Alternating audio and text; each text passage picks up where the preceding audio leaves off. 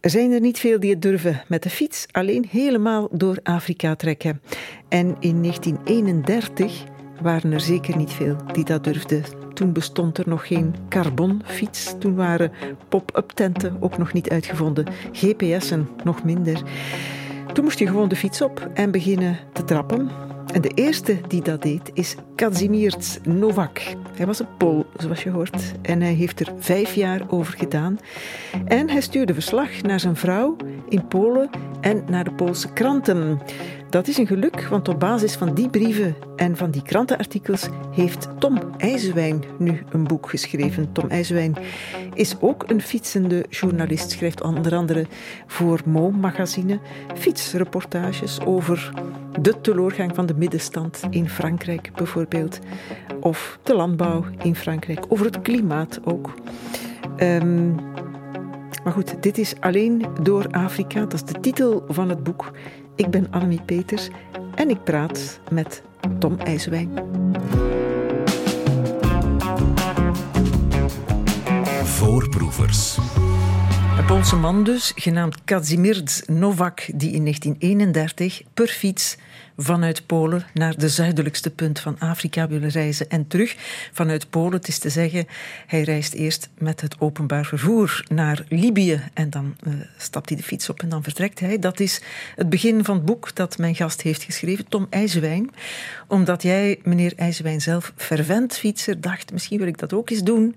Diezelfde tocht gaan maken door Afrika. Ik ken persoonlijk één, Zot die, uh, ik bedoel dat niet slecht, hè, zot, die het ook heeft gedaan. Bart Kastelein van de Boot. Ja, ken ik. Dat is 30 jaar geleden, maar die Novak, dat is nog eens 60 jaar eerder, 1931. Hij heeft een gezin, hij heeft kinderen. Ofwel is hij een egoïst, denk ik dan. Ik mijn pleziertje en mijn vrouw die moet maar thuis blijven. Ofwel was het uit wanhoop. Hij reist om de broden. Dus uh, Europa is, is gedompeld in een diepe economische crisis in die tijd. En uh, voor een, een uh, ongeschoolde, werkloze man als Casimir zat er eigenlijk niet veel anders op dan inventief te zijn. En hij fietste graag, dus hij heeft zijn fiets genomen en is dan uh, vertrokken. Hij had dat al, al eerder gedaan. Uh, in, uh, in de jaren twintig heeft hij al een paar tochten ondernomen om als fietsende correspondent verslag uit te brengen. Maar deze tocht was natuurlijk wel de meest epische van de, van de drie ja, die hij gemaakt heeft. Ik las dat hij zelfs in België is geweest met zijn fiets. Kortstondig heeft hij België aangedaan en hij beweert daar zelfs Vlaams geleerd te hebben omdat hij dan in het boek, uh, op het moment dat hij de Afrikaanse boeren tegenkomt, die een soort Nederlands spreken, uh, met, met hen kan converseren. Ja, nu heb je de clue al verklapt, namelijk dat hij tot in Zuid-Afrika gaat. Ja. Bij de boeren. Ja, excuseer hij daarvoor. nog terug ook, Ja. natuurlijk. En het was geen boek waard geweest, had hij het niet gedaan natuurlijk. Hè. Je zegt, het is om de broden. We zijn 1931, dat is twee jaar na de beurscrash... die zich hier ook laat voelen. Heel Europa is in crisis. En dat inkomen, hè, hij heeft geld nodig, hij gaat fietsen... Dat dat, is nog, het garandeert nog geen inkomen natuurlijk. Want Nee. waar verdien je dan die centen mee met verslagen voor de krant? Ja, dus hij, hij maakt eh, verslagen. Hij, hij noteert eigenlijk in eh, notitieboekjes wat hij ziet, eh, hoe hij erover denkt. En stuurt dat dan op naar Polen, waar zijn vrouw hem het aanbiedt aan de redactie van de lokale kranten. En dat lukt. in de hoop het gepubliceerd te krijgen. En dat lukt. Er zijn vrij veel artikels van zijn hand verschenen. En eh, hij heeft die natuurlijk geïllustreerd met foto's, wat hem, eh, ja, wat hem geloofwaardig maakte. En hij was een vrij slimme fotograaf, omdat hij ook eh, ervoor zorgde dat hij er zelf altijd goed op stond. Ja. Dus in zekere zin is hij de uitvinder van de, van de selfie. Ja, ja, het is waar. Hij heeft meer in zijn fiets, minder in zijn fiets geïnvesteerd in zijn camera, dacht ik toen ik die foto's zag. Want dat zijn inderdaad mooie foto's die het boek zeer waardevol maken. hè, Die ook Ja. goud waard zijn, omdat die gaan over een tijd waar je nooit meer foto's van kunt maken. Nee, is een tijd en een, en een ruimte die, die niet meer bestaat. En in die zin is, is, de, is het boek een, beetje een document van, van die epoch natuurlijk. Ja. Uh, ik wil nog eens terugkomen op dat geld verdienen, want zijn vrouw was er dan wel goed mee. Die, dus die uh, kon de, het appartement in Polen betalen, de twee kinderen naar school laten gaan.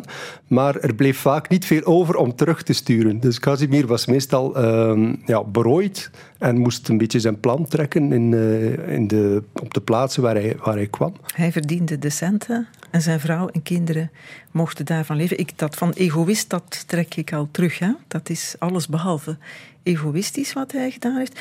Naïef misschien toch een beetje, want uh, Zeker. ik heb de indruk in de, in de eerste stukken die hij schrijft dat hij niet goed weet waar hij aan begint. Nee, nee, nee. Hij, hij, in het begin schrijft hij al, ik voel me als een kapitein op een schip maar dan één zonder zeilen, roer of bemanning. Dus hij, hij, het daagt hem wel vlug dat hij eigenlijk aan een onbesuist project begonnen is. En hij wist eigenlijk ook niet goed waar hij heen ging. In, in Egypte weten we nu dat hij eigenlijk voor ja, de beslissing stond om naar Palestina of naar het zuiden te rijden. Mhm. Dus het was eigenlijk een geïmproviseerde, geïmproviseerde reis die hij maakte. Die fiets is zeven jaar oud. Ja. Ik zei het al, carbonfietsen, dat bestond niet. Dat waren eh, stalen fietsen. Ja. Zwaar. Dus eh, be bepakking, zoals we dat nu kennen, bestond ook niet. Hè, van die opgooitentjes, dat had je niet. Zeker niet. Nee, zijn tent was uh, gemaakt door zijn vrouw. Want tenten bestonden eigenlijk ook niet. Dus zijn vrouw heeft uh, vier driehoeken aan elkaar genaaid, waaronder een stok paste. ja. En dat was dan zijn onderkomen voor de komende vijf jaar. Ja, af en toe is dat ook kapot en gaat dat vliegen. Of loopt dat vol water. Ja. Over die foto's nog een keer gesproken. Um, hij doet ook dingen die hij nu niet meer zou mogen doen, denk ik. In Egypte hè, is hij in Memphis en dan heeft hij een mooie selfie met een sphinx. Ja, kruipt hij op hij de zit daar op die poten. Ja. Dat zou nu niet meer waar zijn. Nee, dat, dit is een uh, tijd voor het massatoerisme natuurlijk. En uh, die, die monumenten waren toen nog niet, nog niet beschermd, nog niet zo druk bezocht. Maar hij wist wel dat hij tot de verbeelding spraken van de, van de Poolse lezer natuurlijk. Omdat die Sphinx een van de iconen is naast de, de piramides. En dan gaat hij parmantig op die Sphinx zitten en opent hij een Poolse krant. Maar, zodat de mensen kunnen zien, ah, het is wel degelijk uh, ja, ja, onze Casimirs die daar commercieel ingesteld, toch? Of Belgisch Congo, hè, als hij dat binnenfietst. Dat is ook een zeer mooie foto, vind ik. Hij heeft die zelf gemaakt, hij staat er niet op. Maar hij zet wel zijn fiets tegen de paal waar een plakkaat aan hangt Congo, België. Hm. Roulé à droite. Ja. Witte verf op een zwart bord. Ja. Meer is niet, dat is de grens. Ja, mm ja en uh, waarschijnlijk in het uh, Soedanese deel werd er uh, links gereden. Dus was het belangrijk om te weten dat je rechts moet rijden in Congo. Ja, er is ook een foto van zo'n bord. Hè. De ene kant uh, roulé à droite en de andere... Ja, Rhodesië. Ja. Als je dat boek gaat zoeken in de boekhandel, waar moet je het dan zoeken trouwens? Want is dat nu een reisboek? Zit dat bij de geschiedenisboeken, bij de dagboeken? Mm, het, is een, uh, het is de opdracht van de boekhandelaar om daarover te beslissen, denk ik. Uh, dus ik weet niet waar het precies wordt ondergebracht. In de standaard boekhandel staat het bij niet-westerse geschiedenis. Oei, dat is achteraan ergens. Dat misschien een beetje een obscure niche is in de, in de rekken. Maar, um... Ik zou het leggen bij de avontuurboeken, hè, want dat is toch ook in de eerste plaats. Vooral omdat hij geen geld had voor luxe. Uh, maar ook bewust primitief reist toch? Hè? Hij distancieert zich toch ook van wat hij dan toeristen noemt, als dat al rondreist daar in Afrika. In, in, de Sahara heb je dat hm. nog natuurlijk. Ja. ja. hij was zeker niet geïnteresseerd in een, in een, toeristische rondrit. Hij wou echt het leven wel van nabij eh, meemaken en zeker ook die natuur. Nu, voor een stuk was dat omdat hij zich de luxe niet kon veroorloven van een, eh, van een hotel, maar hij zocht wel zeker het uh, authentieke op van van lokale dorpen, van, van het landschap. En, en hij geniet iedere keer weer als hij in zijn tent ligt s'avonds en dan beschrijft hoe het Zuiderkruis aan de hemel klimt en hoe de dieren zich opmaken voor een, uh, voor een nacht vol jacht en uh, avontuur. Ja, want het maakt hem vaak niet bang. Hè? Als hij leeuwen hoort brullen in de verte, dan vindt hij dat mooi en spannend, maar helemaal niet akelig. dat, hm. Hij schrijft het toch, dat hij niet bang is. Afrika is in 1931 al in rechte stukken gesneden, verdeeld onder Europese landen. Polen heeft geen kolonies, hè, bij mijn weten. Um, Van waar die interesse dan toch van Polen in zijn stukken? Ja, hij is, een beetje, is natuurlijk een, een held. Wat, wat hij doet spreekt tot de, tot de verbeelding. Uh, dus er is nu een, heel, een hele subcultuur in Polen die, die hem uh, aanbidt eigenlijk als, als naïeve held. Die een ongelooflijk exploot tot een goed einde heeft gebracht. Namelijk 40.000 kilometer fietsen, vijf jaar lang, door dat continent. Mm -hmm. Dat uh, spreekt tot de verbeelding. Uh, en tegelijk is, uh, is, er ook een soort trots over het feit dat Polen geen kolonies had en geen deel had in dat, in dat koloniale project. Ja, die trots komt later, want in het begin kijkt hij nog wel op hè, naar koloniale mogendheden. Ja. Hij is laaggeschoold ook, hij kan wel een stukje schrijven. En ik stel mij de argeloze lezer voor op zoek naar een goed boek in de boekhandel. Uh, die niet naar voorproevers geluisterd heeft en op pagina laten we zeggen 78, dit boek openslaat en daar dan dit leest. De zwarte man houdt ervan urenlang onbekommerd in de schaduw van een rieten dak te liggen. Ze hebben graag een groot aantal vrouwen en veel kinderen. De laatste sterven meestal jong als gevolg van het klimaat, gebrek aan adequate zorg of aan geslachtsziekten gekregen van hun ouders. Als de mannen hun loon krijgen uitbetaald, lijken ze op grote kinderen. Op die dag gaan ze naar de winkels en kopen ze alles wat kleurrijk is, of ze het nu nodig hebben of niet. De grootste rotzooi. Ze betalen er om het even welke prijs voor. De zwarte man ligt niet wakker van de toekomst en ligt zorgeloos. Deze mensen hebben nooit een erfenis na te laten aan hun nakomelingen. Ai, ai, meneer IJswijn. Hm? Als je daar een sensitivity reader op loslaat, dan heb je veel werk. Dan is die toornig misschien. Ja. Mocht iemand ja. dat vandaag zo schrijven, dan uh, heeft die sensitivity reader natuurlijk uh, overschot van gelijk. Ja, die Novak die vertrekt met bepaald voor ingenomen ideeën. Ja. Ik denk in de, in de jaren dertig dat, dat dit discours eigenlijk vrij gangbaar was natuurlijk. Ja, het is de schets van het tijdbeeld, is waar. Ja, en dat maakt het boek ook interessant, dat we in, in het hoofd kruipen van een Europeaan uit de jaren dertig. Ja. Dat we leren hoe die, hoe die dachten, of gezegd werd dat ze moesten denken. Uh, maar tegelijk spreekt uit dat fragment ook wel een soort... Um, ja, bewondering, een soort uh, sympathie, denk ik. Dus hij verwijt het die mensen niet, niet echt dat ze, dat ze onbekommerd uh, nee, leven, maar het, het strookt niet met hoe hij natuurlijk vindt dat je moet leven. Nee, en hij stelt zijn ideeën ook wel bij. Hè? Naargelang hij verder in Afrika komt, eh, begint hij wel de mensen anders te zien en veel meer bewondering te krijgen nog voor de levensstijl die hij niet kende en leert kennen. Soms, als het hem uitkomt, is hij het ook wel eens met dubieuze praktijken. Wanneer zijn camera gestolen wordt, bijvoorbeeld, dan schrijft hij: Ik ben het niet eens met de stokmethode die de politie in verschillende Europese landen hanteert en die nu blijkbaar geïmporteerd is in Afrika. Ik ben me ervan bewust dat de gebruikte opsporingsmethoden niet erg humaan zijn. Maar ze zijn wel effectief. Want hij heeft zijn camera terug. Ja. ja. voor hem was zijn camera levensnoodzakelijk. Dus op een dag is die gestolen en is hij radeloos, maar gaat dan een uh, politieman op jacht naar de dieven en die worden al vlug gevat. En blijkbaar, dankzij de stokmethode, krijgt hij zijn camera terug. Ja, en hij mag wel zijn ideeën hebben over de inboorlingen en over hun gewoonten en over hun opsporingsmethoden en dergelijke. Hij leeft tussen hen en dat maakt dit boek bijzonder, bijzonder natuurlijk. Via het boek van Tom IJzewijn, Alleen door Afrika, volgen we die Pool Kazimierz Novak, eh, die in 1931 vertrok voor een fietstocht van vijf jaar door Afrika. Verslag deed van zijn avonturen in de Poolse kranten, in dagboeken, in brieven naar zijn vrouw. Die laatste, meneer IJzewijn, deed hij niet alleen verslag in, hè, in die brieven. Hij vroeg ook om geld en soms om munitie. Ja, dat klopt. Kunnen verdedigen natuurlijk, hè. Uh, ja, dus naast uh, zijn artikels die, die in dit boek zijn verzameld, is er een uh, hele briefwisseling gecompileerd ook, waaruit blijkt dat inderdaad die, die correspondentie met zijn vrouw enerzijds ging over hoezeer hij zijn familie miste, maar anderzijds een heel aantal praktische aanwijzingen bevatte over waar zij materiaal voor foto's te ontwikkelen en munitie en eventueel wat geld of zelfs rustines moest laten toekomen om, om hem verder aan zijn reis te kunnen laten. En zij wist waar ze dat naartoe moest sturen. Ja, er, waren, er was een heel eh, netwerk van uh, postkantoren waar je poste restante dan uw, uh, uw pakjes of uw brieven kon laten uh, lezen. En waar hij ook zijn brieven, totaal 2250 vellen brieven, heeft heeft kunnen opsturen naar Polen. Mhm. Je leert wat over de geschiedenis. Hè. In die zin moet het boek bij de geschiedenisboeken staan in de boekhandel. Ja, maar niet bij de niet-westerse misschien. Uh, nee, nee. Nee, Nee, want hij vertrekt in Libië. Ja. Uh, geschiedenis die ik nooit geleerd heb trouwens, of die ik vergeten ben, dat kan ook over het land waar hij vertrekt, Libië met name. Hè. In 1931 is dat ook al gevaarlijk, niet wegens een of andere Gaddafi, maar wegens Italianen. Ja, Libië werd eigenlijk. Uh, dus uh, Italië aasde op Libië en werd bezet.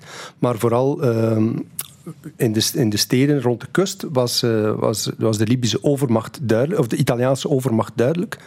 En, uh, maar in het binnenland was er grote onrust, waren er burgeroorlogen, zijn er mensen gedeporteerd. Er zijn 80.000 doden gevallen die in concentratiekampen. Door de Italianen? Door de Italianen. Uh, of door de schermutselingen die Italianen hebben aangewakkerd tussen die verschillende groeperingen daar, die tegen elkaar werden opgezet. Ja de grootste vijand zijn de elementen, toch? Hè? Zoals jij of hij dat noemt. want jij hebt herschreven, vertaald in een hedendaagsere taal is dat eigenlijk. Hij fietst een jaar lang door de woestijn, hij doet daar een jaar over. Heeft daar af te rekenen met meedogenloze zon. Dat zijn zijn woorden, ja. neem ik aan. Hè? Snijdende wind, bijtende kou, dieren groot en klein, schorpioenen, dodelijke spinnen, afschuwelijke zwarte schildpadden de overweldigende geur van dood en verderf en slangen. Ik begin te snappen waarom jij hebt afgezien van een fietstocht. Ja. Hij wordt ook nagenoeg blind. Ja. En hij sterft bijna van dorst. Ja, dat gebeurt ook geregeld. Hè, dat hij niks te drinken meer heeft en dagen zonder moet. Maar vaak ook zo mooi. Ik ben verliefd op die nachten vol mysterieus gefluister van de savanne op de eenzaamheid waarvan ik heb zitten dromen aan mijn bureau thuis als kleine jongen in de aardrijkskundeles. Dat is ook mooi, hè? Dat soort dromer ben jij dan waarschijnlijk ook, Tom IJswijk. Enigszins, ja. Ik ben ook geprikkeld door wat, wat hij schrijft, maar ook door ja, onbekende delen, door uh, niet-evidente bestemmingen. Misschien daarom ook door het Europese lege platteland. Uh, natuurlijk, wat Casimir meemaakt, is wel iets exotischer. En uh, ja, het, is, uh, het typeert hem wel dat, dat hem dat keer op keer weer vervoert. Die pracht en die machtige natuur waar hij ontzag voor heeft, maar waar hij eigenlijk ja, zich gelukkig in voelt. Ja, het is een mooie mix met uh, romantische beschrijving, nostalgische ja. beschrijving ook vaak, hè, van zijn dromen in zijn jeugd die hij nu tot vervulling ziet komen, die echt, echt zeer mooi beschreven zijn.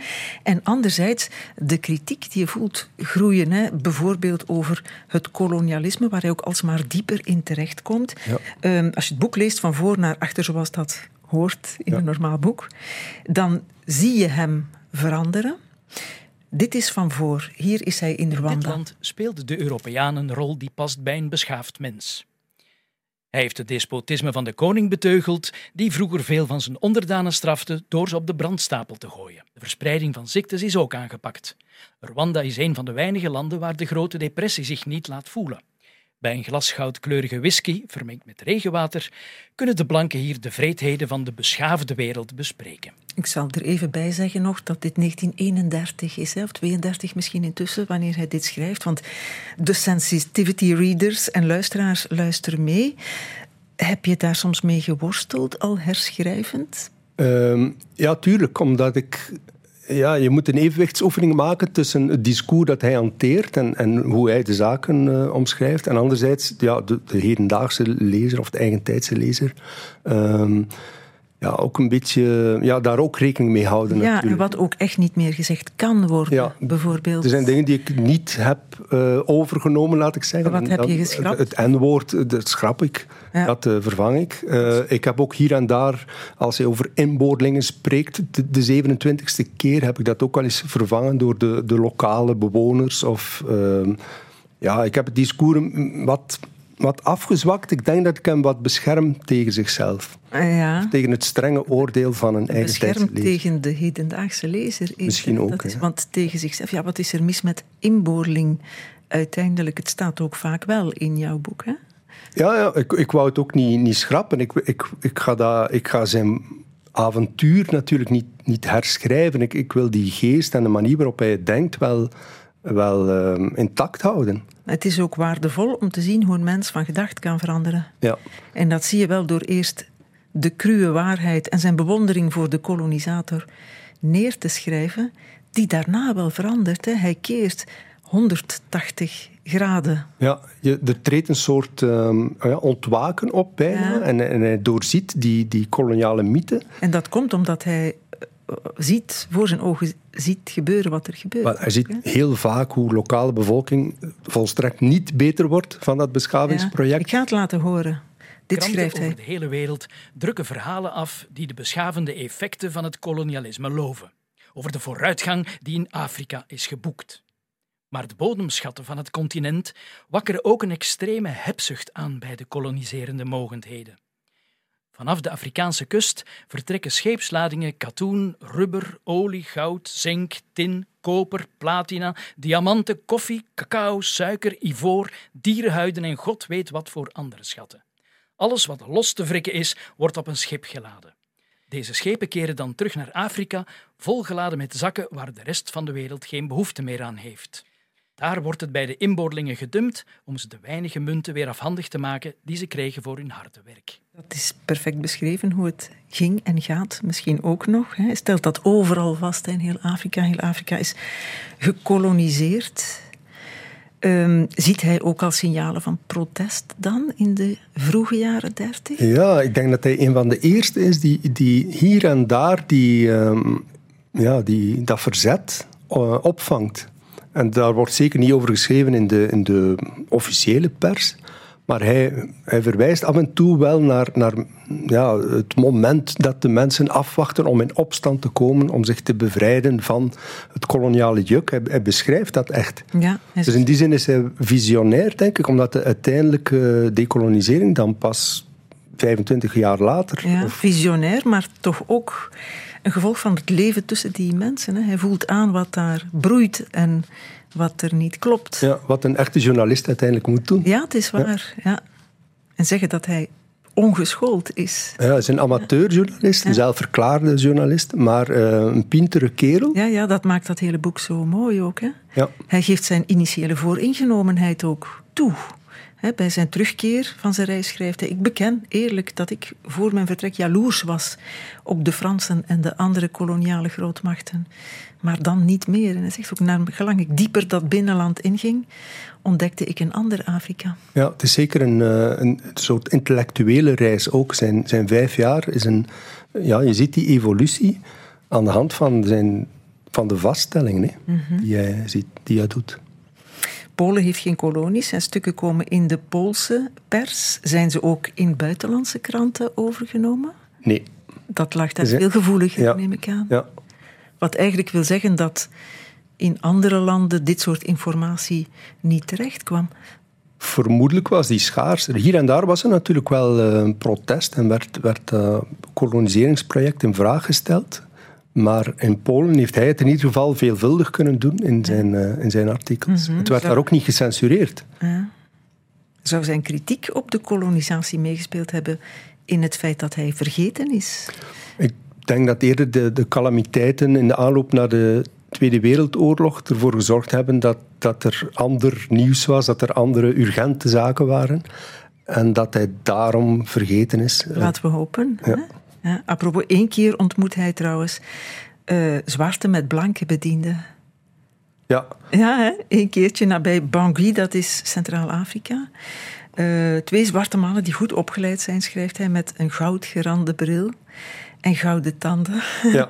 en Parijse manieren. Hoe kan ja. dat? De, ja, vermoedelijk zijn dat mensen die in, uh, in Europa studies hebben gedaan of kapitaal vergaard hebben en dan zijn teruggekeerd om de Afrikaanse opportuniteiten te benutten die ze, die ze vermoeden in dat uh, Frans-Equatoriaal uh, Afrika. Ja, dan schrijft Novak, als dat geen egalité is. Ja.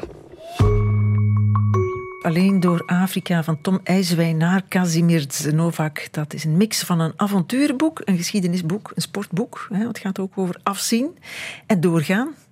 Uh, op die manier is het ook een snelcursus doorzettingsvermogen. Toch? Zeker, ja. ja. Een uh, ja, absurde dosis uh, doorzettingsvermogen ja. heeft die man. Een leerrijk boek is het ook. Hè. We leren interessante dingen over Congo. Ik heb ooit uh, Tom IJswijn op de vrijdagmarkt in Antwerpen, waar je per opbod koopt. Hè, een foto gekocht, ingekaderd, heel mooi lang geleden. Uh, gemaakt in Belgisch Congo van mensen op de rug van gedomesticeerde olifanten, staat daaronder. Ja. Dat zijn foto's die vroeger in scholen hebben gehangen, denk ik. Ik heb hem nog.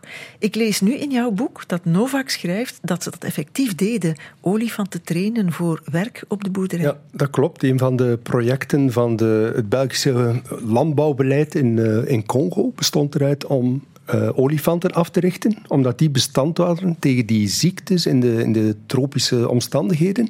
En die olifanten werden dan ingezet om uh, vrachten te vervoeren. En er was een heus uh, olifantenschool ja. waar die dieren werden, werden getemd. Het is een idee van Leopold, koning Leopold Inderdaad. II. Ja. Ja. hij maakt een volwassenwordingsritueel mee waarbij prachtige jonge meisjes één voor één de voortanden worden uitgeslagen. Daar heeft hij geen foto van gemaakt, gelukkig. een pijnlijke scène, inderdaad. Ja, maar goed, ja, je leert. Jij gaat met uh, pygmeeën op jacht, die klein zijn, tussen 1 meter en 1 meter 20, met grote hoofden. En de jacht op een olifant is gruwelijk. Ja, ja, hij beschrijft dat heel gedetailleerd. Ja. Uh, in die tijd was er wel een soort uh, ja, amateur-etnografie gebruikelijk, waar, waarin al die rituelen werden beschreven voor de lezers in Europa, die zich daar niets bij konden voorstellen natuurlijk. Dus die ja. beschrijvingen dienden om het ja, de Afrikaanse gebruiken te, te evokeren. -hmm. Het werd ons ook niet door de missionarissen verteld. Hè. Later in mijn lagere school. Elk dorp had zo zijn missionarissen die dan één keer per jaar of per twee jaar kwamen vertellen. Die hadden het nooit over slavenhandel bijvoorbeeld. Zoals hij dat beschrijft, potentiële kopers testen naar het schijnt de pijngrens van de slaven door ze tien keer met een stok te slaan. Als ze dat doorstonden, betaalde de koper met geiten. De prijs varieerde tussen één en drie geiten per hoofd. Klopt, ja. Dus hij, neemt heel veel verschillende gebruiken waar en beschrijft die dan uh, in detail. En hij is ook niet gehinderd door um, een bepaald belang om dit al dan niet te zeggen. Ja. Dus we komen eigenlijk heel veel te weten over de, over de lokale folklore en gebruiken. En soms is dat, is dat pijnlijk, zijn dat pijnlijke dingen. Maar soms zijn dat heel, heel leuk en vermakelijke dingen. Maar het Poolse volk in die tijd was beter ingelicht over Afrikaanse gebruiken dan eh, een land zonder kolonie, dan wij in België met een paar kolonies. Waarschijnlijk, hè? Ja. Want over hoe vrouwen worden behandeld doet hij ook een heel boek open. En dan lees je ja. een verontwaardiging tussen de regels ook. Hoe vrouwen voor de ploeg gespannen worden door mannen. Hoe ze het land bewerken, terwijl hun meesters in de schaduw zitten en thee of dadelsap drinken. Die meesters kunnen ook kolonisatoren zijn. En hoe die met vrouwen omspringen, beschrijft hij ook. Met geld kun je hier alles en iedereen kopen, zelfs een vrouw. In het verleden was het de gewoonte dat Europese nieuwkomers in Egypte, vooral soldaten, zich een jong meisje kochten als echtgenote. Wanneer de tijd kwam voor hen om naar huis terug te keren, lieten ze de beklagenswaardige vrouwen en hun eigen exotische kinderen achter in armoede. Na verloop van tijd stapten ze af van deze gewoonte en begonnen in plaats van vrouwen te kopen, jonge knapen in dienst te nemen. Wanneer de verveling tijdens de verzengende zomerdagen toesloeg, gaven de beschaafde indringers zich over aan losbandigheid. Daardoor is een groot percentage van de Egyptenaren tegenwoordig verdorven. Ja, dat is zijn mening. Hm? Ja, hij is uh, heel verontwaardigd over, ja. over alle vormen van onrecht. En hij, je voelt die verontwaardiging dan in, in hoe hij erover schrijft. Ja. Hij is eigenlijk een soort humanist die, uh, ja, die opkomt voor de menselijke waardigheid. Of hij wordt een humanist meer en meer. In Afrika heb je hier ook sensitivity, je eigen sensitivity reader op losgelaten? Of ik mijn sensitivity... Ja, als je, heb je dingen gelezen waarvan je dacht, dit kan ik niet publiceren? Als het over omgang met vrouwen gaat, bijvoorbeeld. Op zich niet. Het staat in het boek zoals hij het uh, beschreven heeft. Ja. En zijn omgang met toeristen. Hè? Daar hadden we het ja. al even over. Hij kijkt neer op toeristen. Ja, ja hij, hij wil zeker geen toerist zijn. Nee. Hij voelt zich een, veel, uh, ja, een heel ander type van, van reizigers. En hij, ehm, ja, hij ziet dat meer als een symptoom van die moderniteit en een vorm van uitbuiting zelfs. En hij denkt dat toeristen niks begrijpen van Afrika. Nee, hij voelt zich daar ook een beetje verheven boven, want hij weet natuurlijk alles over Afrika. Die zijn verrukt over alles. Ja. Ik citeer hem. En die zien een oase alleen maar als iets om te fotograferen. Ja, dat is niet authentiek allemaal voor hem. Hij, is bijna de enige die het authentieke Afrika heeft ervaren. En daarmee maakt hij zichzelf als journalist natuurlijk wel relevant. Ja, het is waar. Hij zou tegenwoordig nogal wat gekregen hebben van die Instagrammable landschappen die ja. in posten ja, tegenwoordig. Ja, ja. hij is die Kazimierz Novak, de uitvinder van de selfie dat hebben we al gezegd, de self-made journalist. De eerste man, denk ik toch, die per fiets helemaal Afrika doorkruist. Ja.